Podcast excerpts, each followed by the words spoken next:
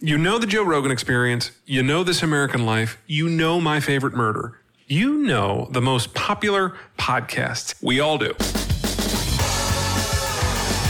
But here is what you might not know. There are over 1 million podcasts out there. A million. It's too much. Okay, so how can you find the hidden gems, the next big things, the uh, I wish I would have known about these Sooners? Well, you can't listen to all of them. You have a life, but lucky for you, I do not.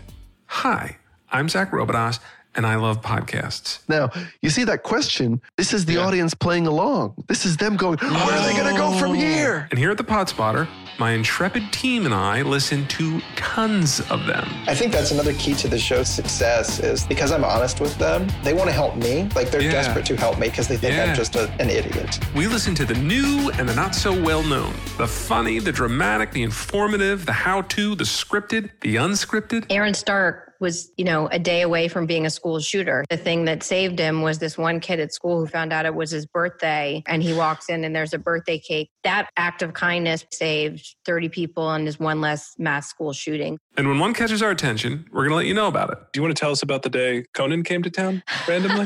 you want to talk about that? He just sort of walked into the studio. And every Monday, we'll talk to the hosts and we'll find out more about them and their pod, and we're going to dig in, and it's going to sound something like this. I got a phone call from my agent. and a panicked voice, I was delivered this news. Tom Hanks' a senior audition tape. He's having second thoughts. He thinks you have dead eyes. Dead eyes? What did that mean? Then you, the pod listener, will decide if this pod is worthy of adding to your precious pod library.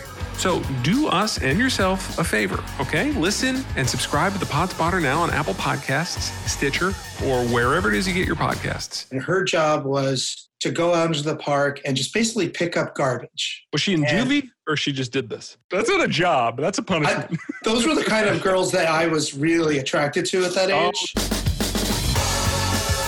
course, while you're there, you can always throw us a review and a five star rating, and you can consider it your good deed of the day. And remember to follow us on Facebook, Instagram, and Twitter at the Pod Spotter. After all, we had to listen to a Swedish husband and wife cooking podcast so that you wouldn't have to. No offense, Ben and Agnes. You guys are great.